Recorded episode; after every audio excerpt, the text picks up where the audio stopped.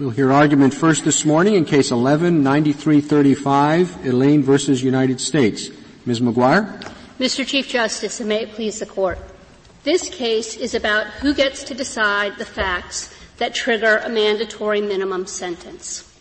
Any fact that entitles a prosecution by law to a sentence more severe than a judge could otherwise impose must be found by the jury beyond a reasonable doubt. Under Harris, the government is entitled. So, could you address an issue that's very important to me, the one of stare decisis? Um, and so, that hone in on that. Yes, Justice Sotomayor. I do not believe that stare decisis poses a problem for the court in this case because Harris was a plurality opinion. And while four of the justices found that I'm sorry, five of the justices voted to uphold McMillan. Uh, only four of the justices found that McMillan was consistent with Apprendi. And so we have a plurality opinion, and for our constitutional position, we do not believe that Harris. well, the problem is whether you're right or wrong, and you're absolutely right. It was a plurality opinion. Um, your adversary says states have passed laws relying on it. The federal system is now structured around it. Why isn't the damage as great as they claim? Potential damage, I should say. Well, first of all, I would just note that even though McMillan was decided in 1986, there is nothing in the legislative history that indicates that Congress referred on McMillan when it passed 924C. In addition, 924C is silent as to who should be the fact finder that triggers the mandatory minimum. And finally, in the McMillan case, that was not really a Sixth Amendment a- case. Address, please, the practical consequences. Certainly. How many, how many federal courts are you aware are already charging the 924C facts to a jury, notwithstanding the, the, the fact that it's not required? Yes, I, I, would say that there is little to no um, practical effect of the court is to adopt our rule because a majority of the federal courts are already and federal prosecutors are already alleging these facts in the indictment and proving them to a jury beyond a reasonable doubt. And I think that this case is the exact example of that. It was alleged in the indictment. Um, it went to the jury. The jury got a special verdict form. So there is no difficulty in implementing this rule. Is it your position that a decision of this court is not entitled to stare decisis protection if there isn't a majority opinion in that case? Yes, Your Honor, I do not believe that Harris has precedential value because it is a plurality opinion. Well, I, I can think of some pretty important decisions of this court that were not the result of a majority opinion. You want us to adopt that as a blanket rule?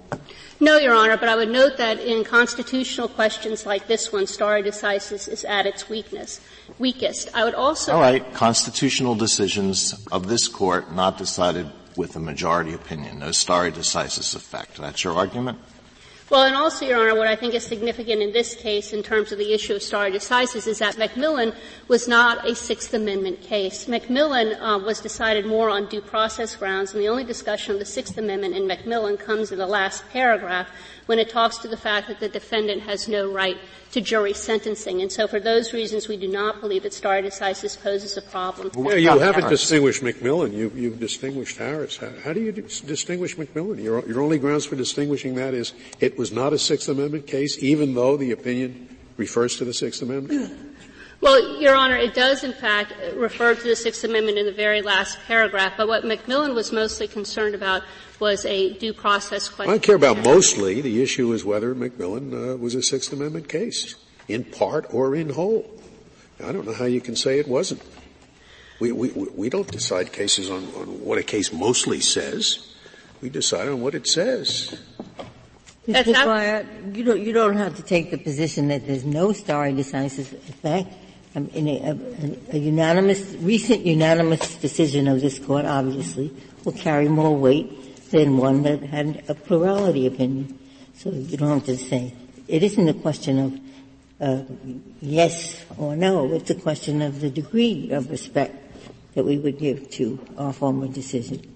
I think that that is exactly right, Justice Ginsburg. And in fact, the other factors that the court considers when looking at stare decisis is what were the margins of vote on the previous cases, and McMillan was decided on a 5-4 decision, whereas Harris, as we've noted, was a plurality decision. Both opinions were found over spirited dissents. They have been criticized by this court and the lower courts, and in all of those instances, we believe that stare decisis well, I think it's important for this court to have a consistent doctrine of stare decisis. The doctrine can't be, we'll overrule decisions that we don't like, but we'll stick with decisions that the majority does like. So I'm still looking for your understanding of what stare decisis means in constitutional cases. Now, with the uh, suggestion of Justice Ginsburg, I gather that your your position is if it's a narrow decision, um, then uh, uh, its stare decisis has less weight.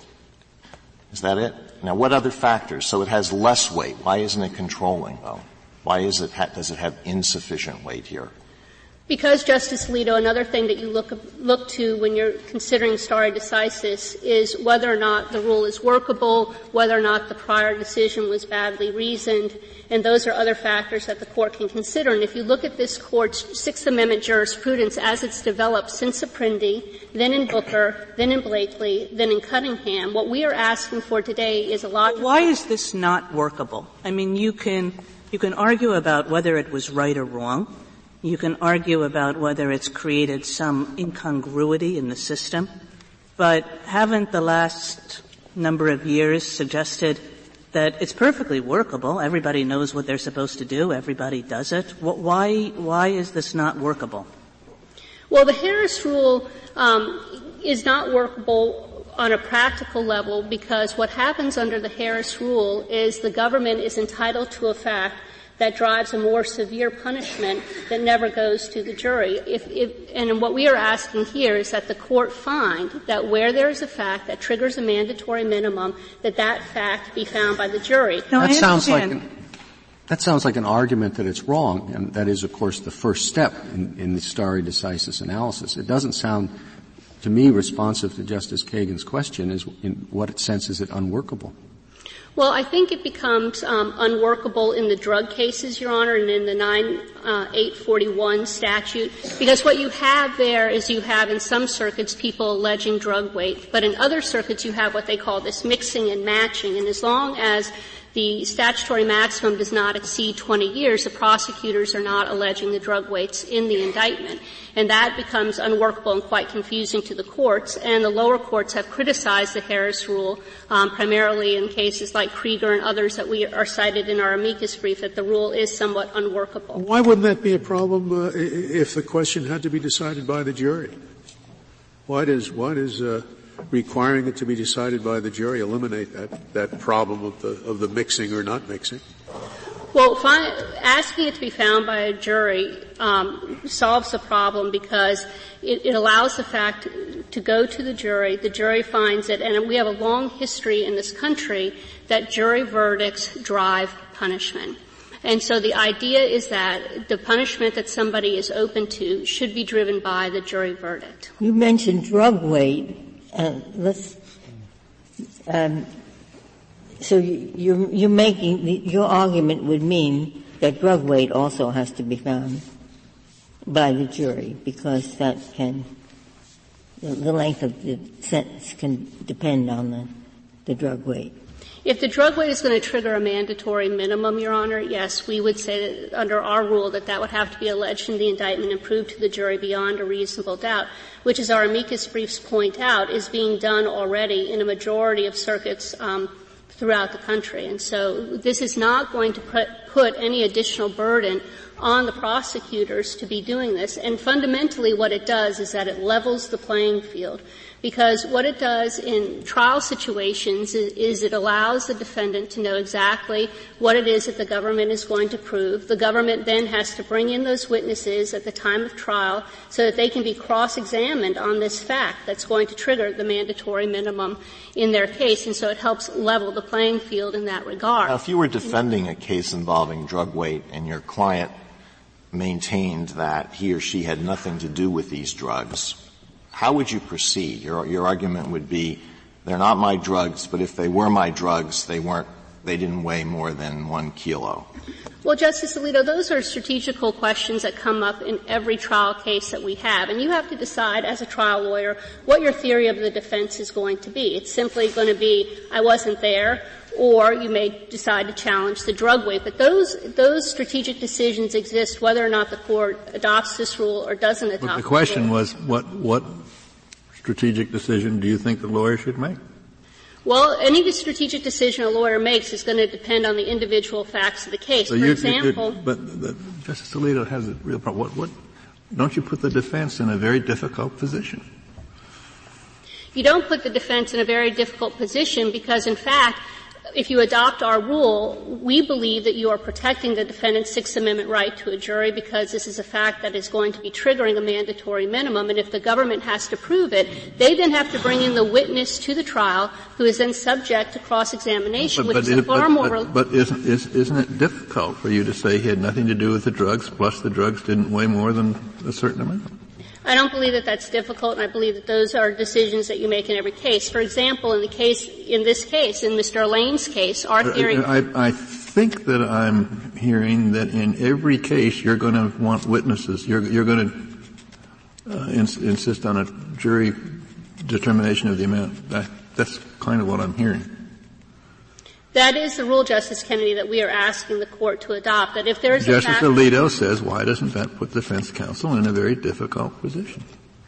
well, it doesn't put defense counsel in a difficult position at all because those are the same decisions that you make whether or not you adopt this. Well, I, we're not getting very far with this, but uh, I, I, one answer you could say was, was to, in order to preserve your constitutional right, you want us to have a bifurcated trial. I thought you were, might say that. No, we're not. We are not asking for a bifurcated trial. We are just asking that if there is That's going good to because that's an extra problem. Ms. Maguire, can I take you to a different kind of question? certainly. Let's assume that there were uh, a statute and it said uh, carrying a, gu- a gun is an offense and that the range is five to ten years. I realize it goes up further in the real world, but let's just say five to ten years. And Congress said, um, in setting the penalty within that range, the judge shall consider whether the defendant brandished the gun and whether the defendant discharged the gun. Now, and that's all the statute said. That would be constitutional. Is that not right? Yes, Justice Kagan, that would be constitutional because it doesn't have the mandatory effect. Okay, so it's constitutional for the judge to say seven years because you brandished, nine years because you discharged. So what makes it unconstitutional? What makes it a violation of the Sixth Amendment when now Congress just provides something extra in the statute? It says not just you shall consider brandishing and discharging, but if you find brandishing, you get seven. If you find discharging, you get nine. Okay. What makes that unconstitutional is because you're stripping the judge of all authority, and by operation of law, you are telling that judge that you must impose. Well, that seems right as a definitional matter, as a descriptive matter. But I guess the question I'm having difficulty with is why does that matter for purposes of the Sixth Amendment? The jury is doing the exact same thing, which is the jury isn't doing anything in either of my examples. So the only difference between example number one, which you said was constitutional, and example number two, is that now Congress is giving further instruction to the judge. But nothing more is being taken away from the jury, is it?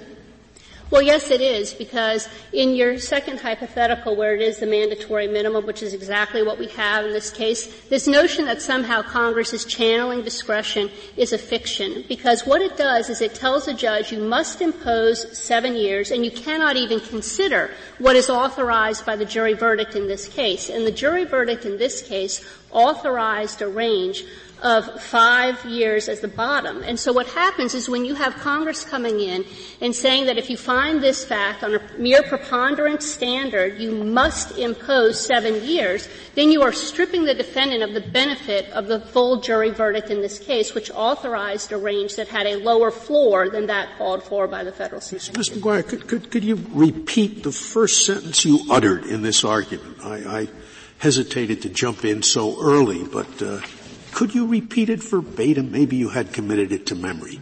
Good, good counsel often does that. Thank you, Justice Scalia. Um, the It's, my very first sentence was this case is about who gets to decide the facts that trigger a mandatory minimum sentence. No, that wasn't it. it, it started Mr. Chief Justice. I, I, I, I think what you said was uh, who has to decide a fact which causes a defendant to be subject to a penalty that he would not otherwise be subject to.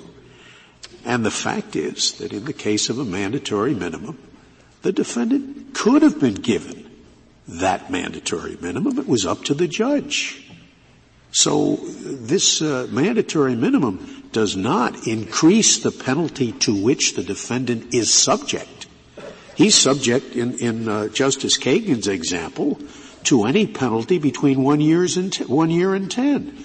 The judge, even without the statute that she mentioned, could have given him seven years because he, he brandished a gun. Uh, there's really no no increase in the penalty to which he is exposed, and I thought that is what Apprendi addressed. Any increase in the penalty to which you're exposed, so that when you decide I'm going to rob a bank, uh, you know, you know when you go in you're going to get between one and ten years, and with a mandatory minimum, you get between one and ten years. So what's the complaint as far as Apprendi is concerned? The complaint is that, and why we believe that the rule we are asking the court to adopt, Justice Scalia, is a natural, uh, follows the logic of Apprendi is because in both cases you have judicial fact finding that's leading to a more harsh sentence. In your It isn't leading to a more, a more harsh sentence. That's the whole point of Apprendi. Does it lead to a sentence which is greater than the judge would otherwise be authorized to impose. And in the case of a mandatory minimum, it never is. The judge could impose that if he was a hanging judge. You know, you have some hanging judge, you have some bleeding heart judges. And, and what a mandatory minimum simply says is, you know, we don't care what kind of a judge you are, at least this much. But it doesn't expose the defendant to any greater penalty. He's, he's at risk between one and ten years.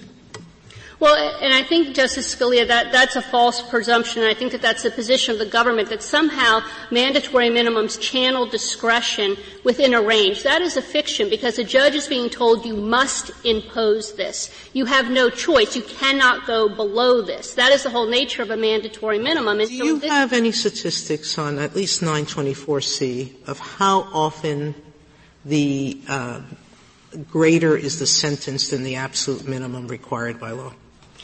Well, Justice Sotomayor, this court found um, in O'Brien, and I think that it's also cited uh, in the Lucas briefs and Dorsey briefs that this court is holding, that the majority of all defendants convicted under 924C are in fact um, sentenced at the mandatory minimum. So, in fact, your argument is that fixing a sentence is different than giving a judge discretion, because it ignores the fact that a judge might have given you less. That is exactly right. That so it's depriving you of the constitutional right to have a jury decide what your sentence could be.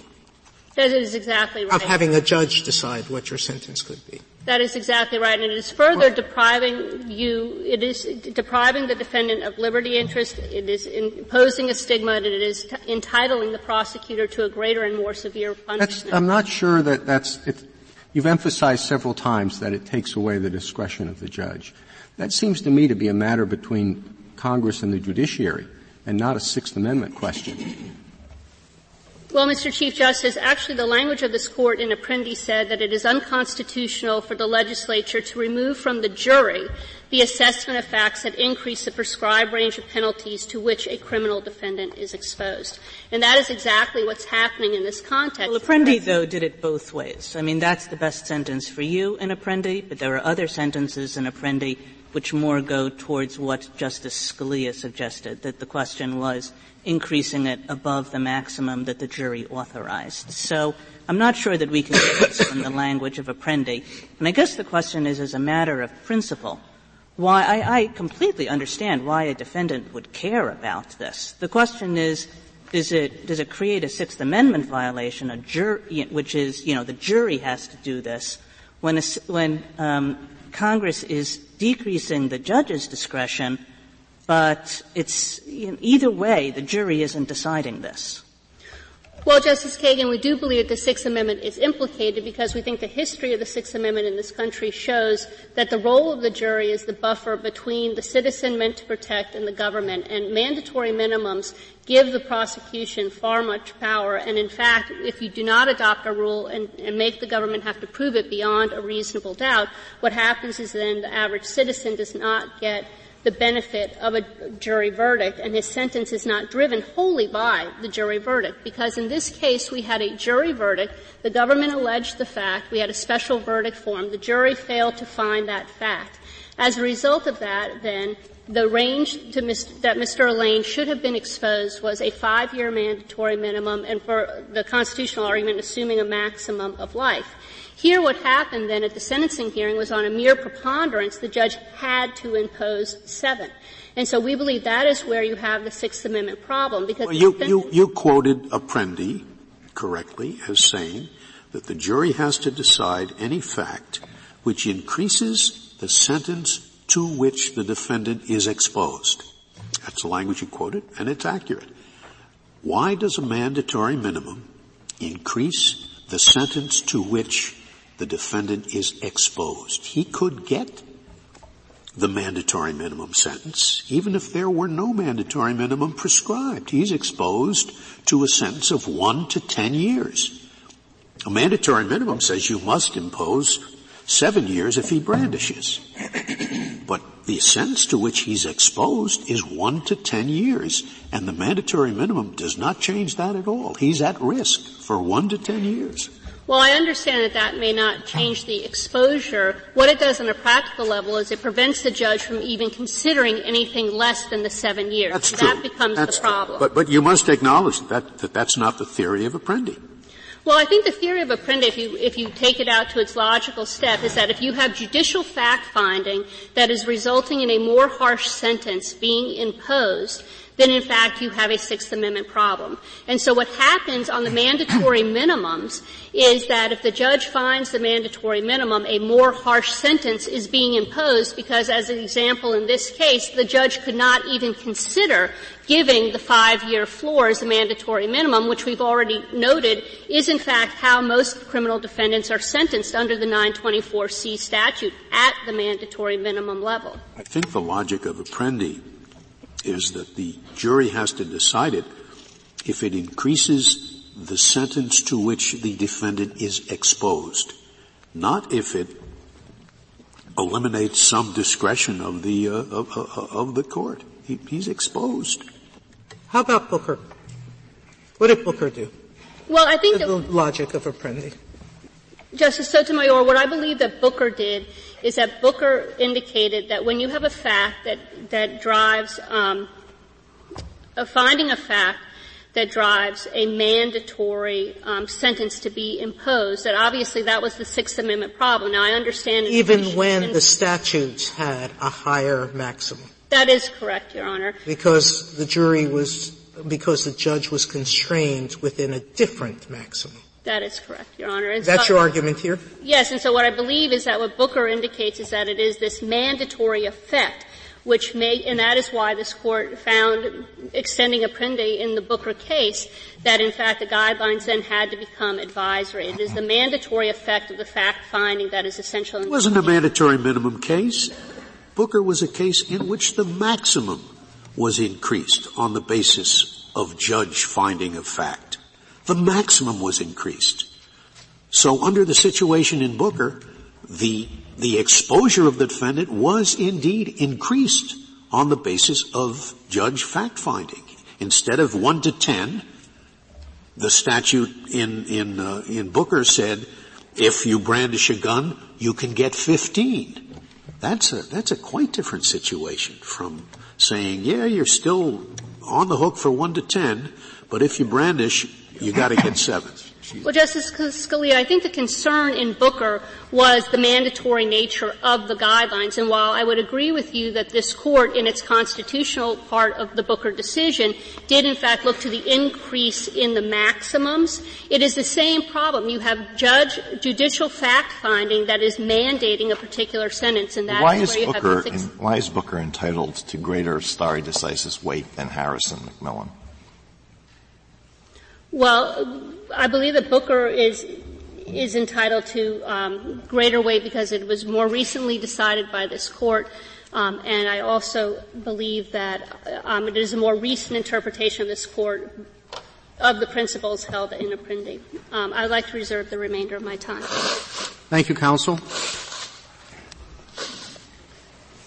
Mr. Dreeben? Mr. Chief Justice, and may it please the court. This court should adhere to its decision in Harris versus United States, which reaffirmed McMillan versus Pennsylvania, because those decisions properly respected the fact that a mandatory minimum divests the defendant of the right to judicial leniency. Go back to a simple question on the stare decisis, the practicality question. What is so impractical about letting a jury decide an issue that sets a mandatory sentence of any kind? Why, why, why are juries incapable of figuring out whether a gun was carried or brandished? Why are they incapable of figuring out how many, how much drugs were sold? Or whether someone was driven by any of the factors that states want to commit to judges, but the Sixth Amendment might require them to submit to juries. Justice Sotomayor, the government's argument here is not that juries are incapable of finding facts under the federal statutes that involve mandatory minimums. It's that Congress has sound reasons for wishing to allocate that fact finding to the sentencing process and that it is not unconstitutional for Congress to do but so. What does that have to do with the needs, the constitutional need to make sure that juries are driving a fixed sentence of any kind. The, the, constitutional question, in my view, Justice Sotomayor, turns on whether there is a right to the mercy of a tender-hearted judge. That is what a defendant loses when a judge finds a mandatory minimum fact. Oh, no, it isn't quite. I mean, the, the, the linguistic difference, I agree with Justice Scalia, and I agree with you. It turns on the word exposed. I mean, if you state Apprendi's holding as it was just stated, this is a different case because you could, in fact, if you were the defendant, have been sentenced to that anyway. That's your argument. Correct. All right. Now, let's put it differently. There is a fact in the world. There's a gun, or there wasn't a gun. In the Apprendi case, if the fact turns out to be gun, you could get two more years. All right? We have to go to the jury. Now here, there's a fact in the world. Gun or not gun? If it turns out not gun, you get a lower sentence. You could. And if it turns out to be the fact gun, you can't, the judge cannot put you in that box. He has to put you in a worse box. He has to put you in a worse box. He has to give you more than, more than the three years, two years, or one year. He has to. Okay? Now, from the point of view of the defendant, worse. For, or not, at least as bad. From the point of view of Congress, same. They drew some lines, want a judge to administer them, and they turn on facts. And the sentence uh, very often will turn on those facts. From the point of view of the judge, same. Uh, it's uh, the jury decides or he decides. In the one case, his discretion is cut off to give a lower sentence. In the other case, his discretion is granted to give a higher sentence. Now, I see tremendous similarities, though I grant you the words are different. Well, can you, can you just explain why yes. the difference in the words should overcome the fact that I can't think of a, pra- of, a of a, difference other than those words well, that just, happen Justice to be used Breyer, for We have a chart in our brief that I think is addressed explicitly to the question that you are asking, and it's on page 36 of our brief. And it illustrates the difference between an Apprendi situation and a Harris-McMillan situation. This is the government's gray brief. Uh, and the point of the chart is this. What page? What page? This is page 36. I was afraid the other side was upside down. Then I saw what you meant. uh, the, the point of Apprendi is a jury cannot be reduced to low-level gatekeeping. Congress cannot pass a statute that says it is a crime to assault someone, and that's punishable by one year in prison. But if the crime involves rape, then it's punishable by 10 years in prison. Or if the crime involves attempted murder, then it's punishable by up to life. Congress can't do that because it would diminish the role of the jury in finding the critical facts that constitute the crime that set the defendant's maximum exposure. Apprendi protects against that. In a Harris situation, the defendant is already exposed to the maximum penalty that the defendant uh, incurs under the statute, and that's what the second column illustrates. The defendant who commits a Section 924C crime knows that the defendant faces up to life in prison. When the mandatory minimum comes along, it doesn't increase the defendant's exposure to the most severe punishment he can get. It divests the defendant of a degree of judicial discretion. But the Sixth Amendment does not protect a right to judicial discretion. But that's that, I'm sorry. That's the that's the uh, you've used all the words which do make the difference in your mind. But my question is, why should those words make a difference? Look, in the one case, the pre- I'll be repeating myself, but I want you to see it. In the one case, presence of a fact or not means that the defendant goes into a higher sentencing box. In the other case, presence of a fact or not means that he cannot go into the low sentencing and box. Cannot, in the one case, he cannot go into the low sentencing box. In the other case, he can go into the high sentencing box. I got that difference. My only problem is, why does it make a difference? It matters because the Sixth Amendment protects a right to a jury trial. It does not protect a right to judicial leniency. No, it's not, ju- well, you can call it judicial leniency, but you could call the other judicial harshness. I mean, what is in fact turning out No, because in, in the other situation, it protects the right of the jury to determine the ingredients of the crime that Congress has determined exposed. And here we have the ingredients of the crime that Congress has determined that you have to get the five years. Well, we, we know. I mean, in the one case you can say all that Apprendi did, it never should have been decided. I mean, you know, some of us thought that because, in fact, I wonder, who, I wonder who that could have been. right? All you're talking about there is that you are stopping the judge from exhibiting his otherwise discretion towards harshness.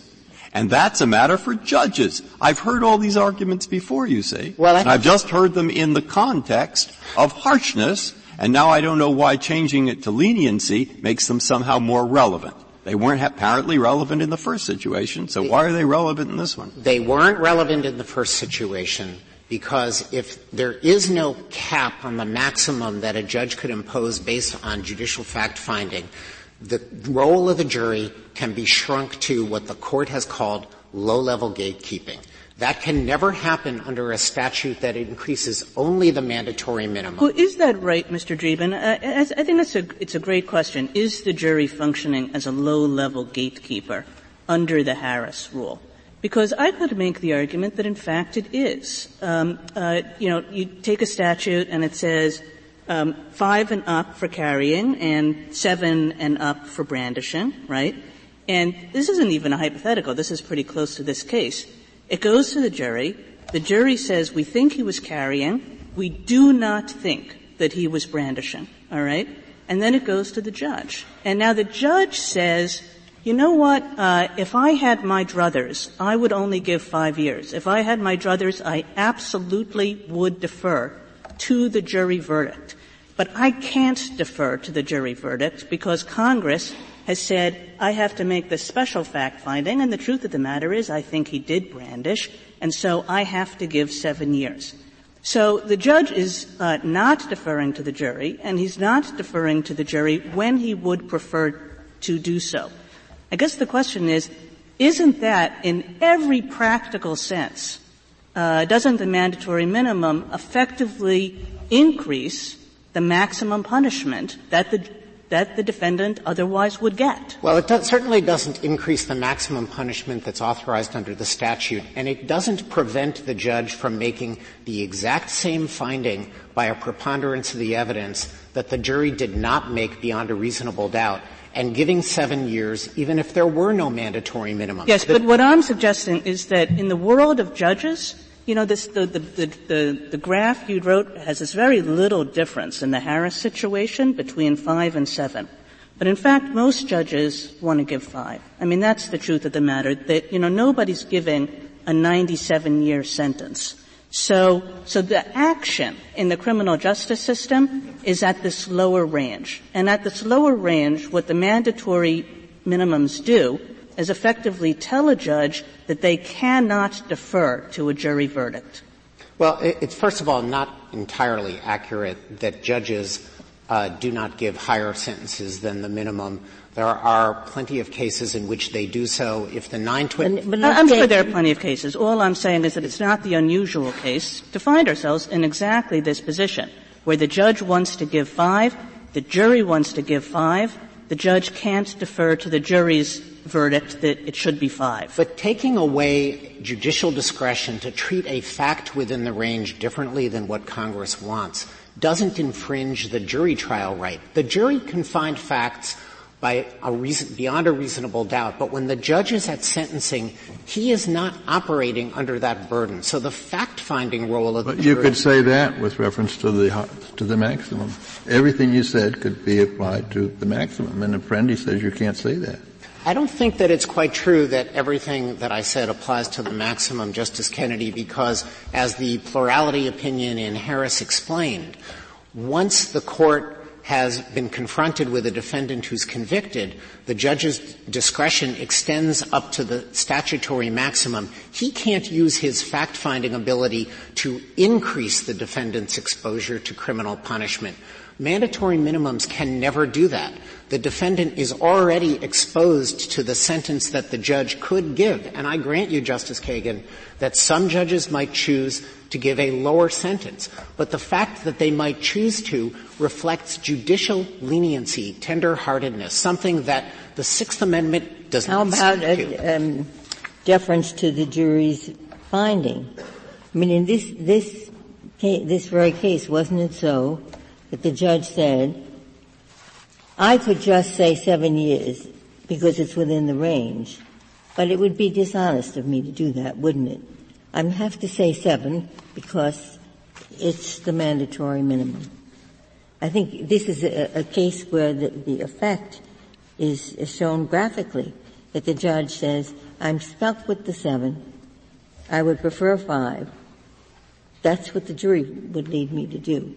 But I'm my hands are tied. I cannot respect the jury's finding. I think, Justice Ginsburg, that the judge said he would be intellectually honest and not ignore the fact that the, the, finding of brandishing did trigger the mandatory minimum. He did not say I otherwise would have given five.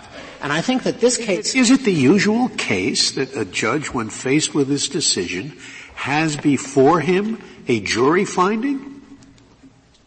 I, I, that, that, it's not the usual case, Justice. The petitioner is asking these cases to be thrown out, even if there's been no jury finding. Correct. And, and the judge says, uh, you know, uh, I have to decide whether he brandished or not. I think he brandished, but I, you know, the the petitioner here wants to say the judge cannot uh, consider himself bound by a mandatory minimum. It seems to me the unusual case in which you have a jury finding that the judge must ignore in in he actually doesn't ignore it. He goes along with it. The jury may well be right that uh, it's impossible to prove beyond a reasonable doubt that that the felon brandished a gun. But it, it's it's quite easy to say that it's very likely he brandished a gun, uh, brandished a gun, which is what the judge has to find. So he, he's not even ignoring the jury finding. No, there's no inconsistency between it. And I think if you look at the way this case evolves, it's not even clear that the jury rejected brandishing. What's very interesting about this case is it's pos- possibly the best illustration of the unfairness problem that Justice Alito alluded to and that Justice Breyer has written about in his opinions. The issue at trial in this case was identity. Was the defendant actually the person sitting in the car while his accomplice walked up to the victim and, and put a uh, revolver into his neck and asked for money. That was the issue at trial. There was no discussion of brandishing whatsoever. Nobody focused on it. And it allowed the defendant, after the jury rejected his identity argument, to go to the judge and say, even though the jury has now found that my guy did it, he could not have foreseen that a gun would have been used. Mr. Dreeben, can I go back to a point you made earlier? You talked about um, a legislature not attempting to supplant the jury's role on the maximum you don't see the same danger. We started out in a country where almost all sentencing was in discretion of the judge. Whatever crime you committed, the judge could decide where to sentence you. As um, Apprendi and its subsequent progeny laid out, these sentencing changes that have come into existence have really come into existence the latter half of the last century. What don't you fear that at some point the legislature will go back to the old system but supplanting the jury by just saying what it said in 924C? Every single crime has a maximum of life. And all the, and every single fact that's going to set a real sentence for the defendant, a minimum, we're going to let the judge decide by a preponderance of the evidence. Um, I, the bottom line of my question is, when Apprendi was decided, what should be the driving force of protecting the jury system? The deprivation of discretion, whether that's permissible or not, or whether a sentence is fixed in a range, whatever it might be, by a jury. What's the better rule to keep both extremes from happening? I think, Justice Sotomayor, that the court recognized in Apprendi that its rule was limited and to a certain extent could be evaded by legislatures if they were inclined to do so. Mr. Dreeben, I think that history is wrong. Uh, in fact, the way the country started, there was no judicial discretion. There were simply fixed penalties for crimes. If you stole a horse, you were guilty of a felony and you would be hanged. That's where we started. Well, and I would think that the risk involved is whether if we come out the way that the petitioner here urges us to do, legislatures will consider going back to the, to where we started from and simply saying if you brandish you get seven years period with no discretion in the judge. That, it seems to me, is the greater risk. Well, Justice Scalia, I, I, agree in part with both you and Justice Sotomayor on history. In fact, if you look at the 1790 Crimes Act that the first Congress passed, many of the st- sentences are determinate sentences. Others of the sentences were, were prescribed up to a certain amount of years, and within that, it was well understood that judges would find facts to graduate the penalties according to the gravity of the crime. And what the legislatures have done in the 20th century innovation of mandatory minimums within an otherwise authorized range, as you have with 924C, is say, we would prefer that judges take into account brandishing and discharge as under Justice Kagan's hypothetical statute, but we would like to, to do that in a uniform manner. We know that they can find by a preponderance of the evidence that brandishing exists. We know that many, if not most judges would consider that worse than simple possession of a firearm in a crime of violence. And we want judges to behave consistently. By prescribing consistency, they are con- uh, acting in accord with the historical tradition of having determinate sentences. Uh, tradition that this court held in Chapman versus. I'm sorry, the historical, you said earlier that most of the historical evidence was that determinate sentences would be decided by juries. They found facts and the determinate sentence was given. And there was no judicial discretion, which I think makes. So what's the judicial discretion now? You find by a preponderance of the evidence and a mandatory minimum makes you give seven. So where's the judicial discretion? The judicial discretion is what the defendant is losing. He's not losing the right to a jury trial because the very same verdict authorizes the judge to find brandishing and impose seven years. you think for a defendant and a constitutional right that they're more, that it's constitutional to have a determinate sentence at seven and still constitutional and make the jury find it by a beyond a reasonable doubt and that it's still constitutional to have a determinative sentence of seven years, but have the jury find it by a preponderance of the evidence? To have the jury find those it are equal. Those are those that, are equal. Uh, it's not just my position that it's constitutional for a uh, judge to find mandatory minimum triggering facts by a preponderance. I'm sure that a legislature could allocate. No, I know we said it in Harris. The question here before yes. us today is yes, and I think that that not only does it not contradict uh, any decision of this court to allow the judge to make those findings, it doesn't contradict the principle behind the jury trial right or the right to proof beyond a reasonable doubt. look, look, look, here is another way of putting the same point. Um, with the mandatory minimum, the judge can't go below the five years. Okay? But you say, well, he could have gone below the five years anyway, couldn't he have? I mean, could, he could have given you the five years anyway. Sorry. He could have given you the five years anyway. That's your point. Correct. All right. He could have given you the five years um, could have given you the five years if you'd been if you'd been convicted of a different crime. And that's the difference between this and Apprendi. Why does that make a difference? The best way I thought of putting it is the heading on page six of their reply brief uh, is almost right. I think. I mean, I, I look. It says it's permitting judges to find facts by a preponderance of the evidence that compels sentences higher than a set of those permitted by the jury's verdict. That's exactly what's going on here.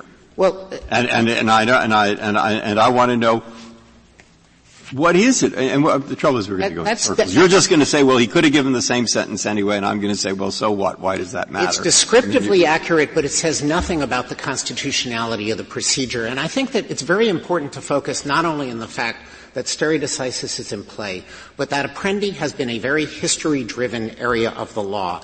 Last term, when the court extended Apprendi to fines, it has found an ample historical basis for doing so. In this case, by comparison, there is no historical showing that would justify extending Apprendi to fines. Not only is there no direct analogy to a 924C type statute, but the three pillars of their historical argument are extremely weak and strained analogies. The first one is simply that to get a statutory crime that was parallel to a common law crime but differed, uh, the prosecutor had to charge all of the elements of the statutory crime in the indictment. That says nothing about mandatory minimum sentencing. The sentence, the second pillar of their historical argument is the procedure called benefit of clergy, which was a form of what Blackstone called a statute pardon that allowed a defendant to avoid a capital sentence. In the first Crimes Act in section 31 in 1790, Congress said benefit of clergy shall not exist in the United States for any crime punishable by a capital sentence. Benefit of clergy has never been part of this, this country's Sixth Amendment heritage. It was abolished before the Sixth Amendment was even ratified. And the third pillar of their historical argument are three late 19th century cases, Jones, Garcia, and Lacy, each of which involve statutes that both raise the maximum and the minimum. Not a single one of them spoke about the Constitution. None of them purported to define what uh, a legislature could do if it wanted to raise only the minimum, and that's it. And I would suggest to the court that this kind of Gertrude Stein history, where there's really no there there, is not sufficient to overturn the legislative prerogative to make uniform the findings of fact within a range. Mr. Dreeben, can I take you back to the principles involved? Um, let's suppose that instead of this statute, which is 579, you had a statute which is five for carrying, five up to life, um, and then for brandishing, 40, all right, and maybe for discharging, 60. All right, so very large gap. Is your argument still the same? The constitutional argument is the same. I think this court's decision in O'Brien suggests that unless the legislature were absolutely clear about it, the court would conclude that those would be deemed. But suppose the legislature is absolutely. I, I, I didn't hear your last word. Those would be deemed elements. Under the decision in O'Brien where the machine gun finding raised the minimum to 30 years, the court held that it should be deemed to be so suppose, suppose the, the Congress is absolutely clear about it, and you say, and I think that you're right, you've got to be right about this, as, as a constitutional matter, it's the same. But the hypothetical sort of suggests exactly what you said our inquiry ought to be, is that in a world like that, the jury is in fact functioning only as a low-level gatekeeper. Isn't that right? Mm-hmm. And that the only reason we see it in the hypothetical a little bit more clearly is because the numbers are a bit more dramatic. I wouldn't suggest that the jury is being a low-level gatekeeper in that situation because the jury's verdict alone, and this is a serious crime, exposes the defendant to a life sentence. This is a crime that involves either a predicate federal crime of violence or a federal drug trafficking crime plus the use of the gun in it. And I think Congress could reasonably expect that the worse the use of the gun, the more extreme, the higher the, the corresponding penalty. And indeed, if a 924C violation is charged by itself and a defendant is an armed career criminal, uh, then his sentencing range goes up to 360 months to life. I mean, there's something deeply incongruous, isn't there? Where you have an Apprendi rule which says if the maximum is, you know, if it's five to seven and then the, the judge says seven years and a day, we're going to take that out. But as a mandatory minimum that will leapfrog you from five to 40 doesn't get the same result. It's not incongruous if you look at it from the point of view of the fact that the jury verdict itself allows a life sentence. And if the defendant draws the proverbial hanging judge who, in his discretion or her discretion, wants to give that life sentence, the defendant knew from day one when he committed the crime that if the jury finds him guilty of it, he's exposed to a life sentence. And the court in Apprendi said structural democratic constraints will preclude legislatures or at least discourage them from assigning maximum sentences to crimes that are higher than what the legislature. So how about in O'Brien if the legislature had said 40 years for a machine gun? Would we, how would we justify saying no, that has to remain an element? Under your theory, the democratic process didn't work. No, I think so. How, what would we do in that situation? In that situation, the democratic process would have concluded that firearms brandishing, discharge, or use of a machine gun is an extremely serious component of this crime. We know judges will take that into account in sentencing. We simply want them to take that into account in the same particularly harsh way.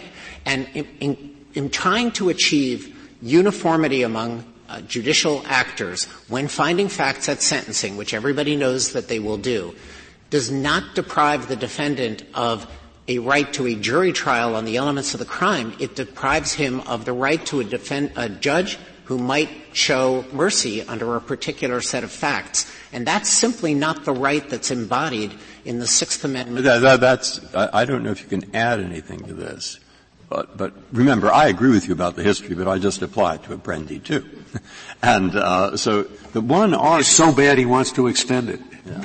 And I thought, you're sure it's Gertrude Stein and not Dorothy Parker? About I, mean, I, I, I think you're probably right about that. But the the the uh, uh, I'm thinking of this as well. Apprendi, I see what they're thinking. They're thinking that once you have to add the extra fact to get above the otherwise fl- uh, ceiling, it's like a new crime.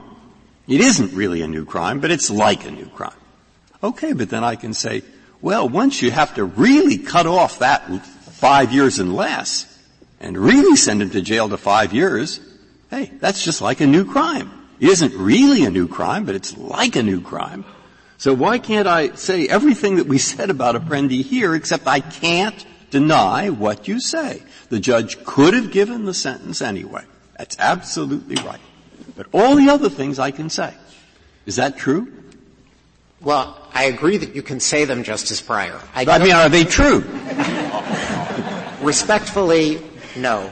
We, the critical point about Apprendi is by assigning the role of constitutional element status to a fact that increases the maximum, mm-hmm. the court has preserved the jury trial right against its reduction to uh, essentially a formality on a particular subset of elements. And the relationship of a crime that's covered by Apprendi and the so-called base crime is like a greater included offense and a, a lesser included offense.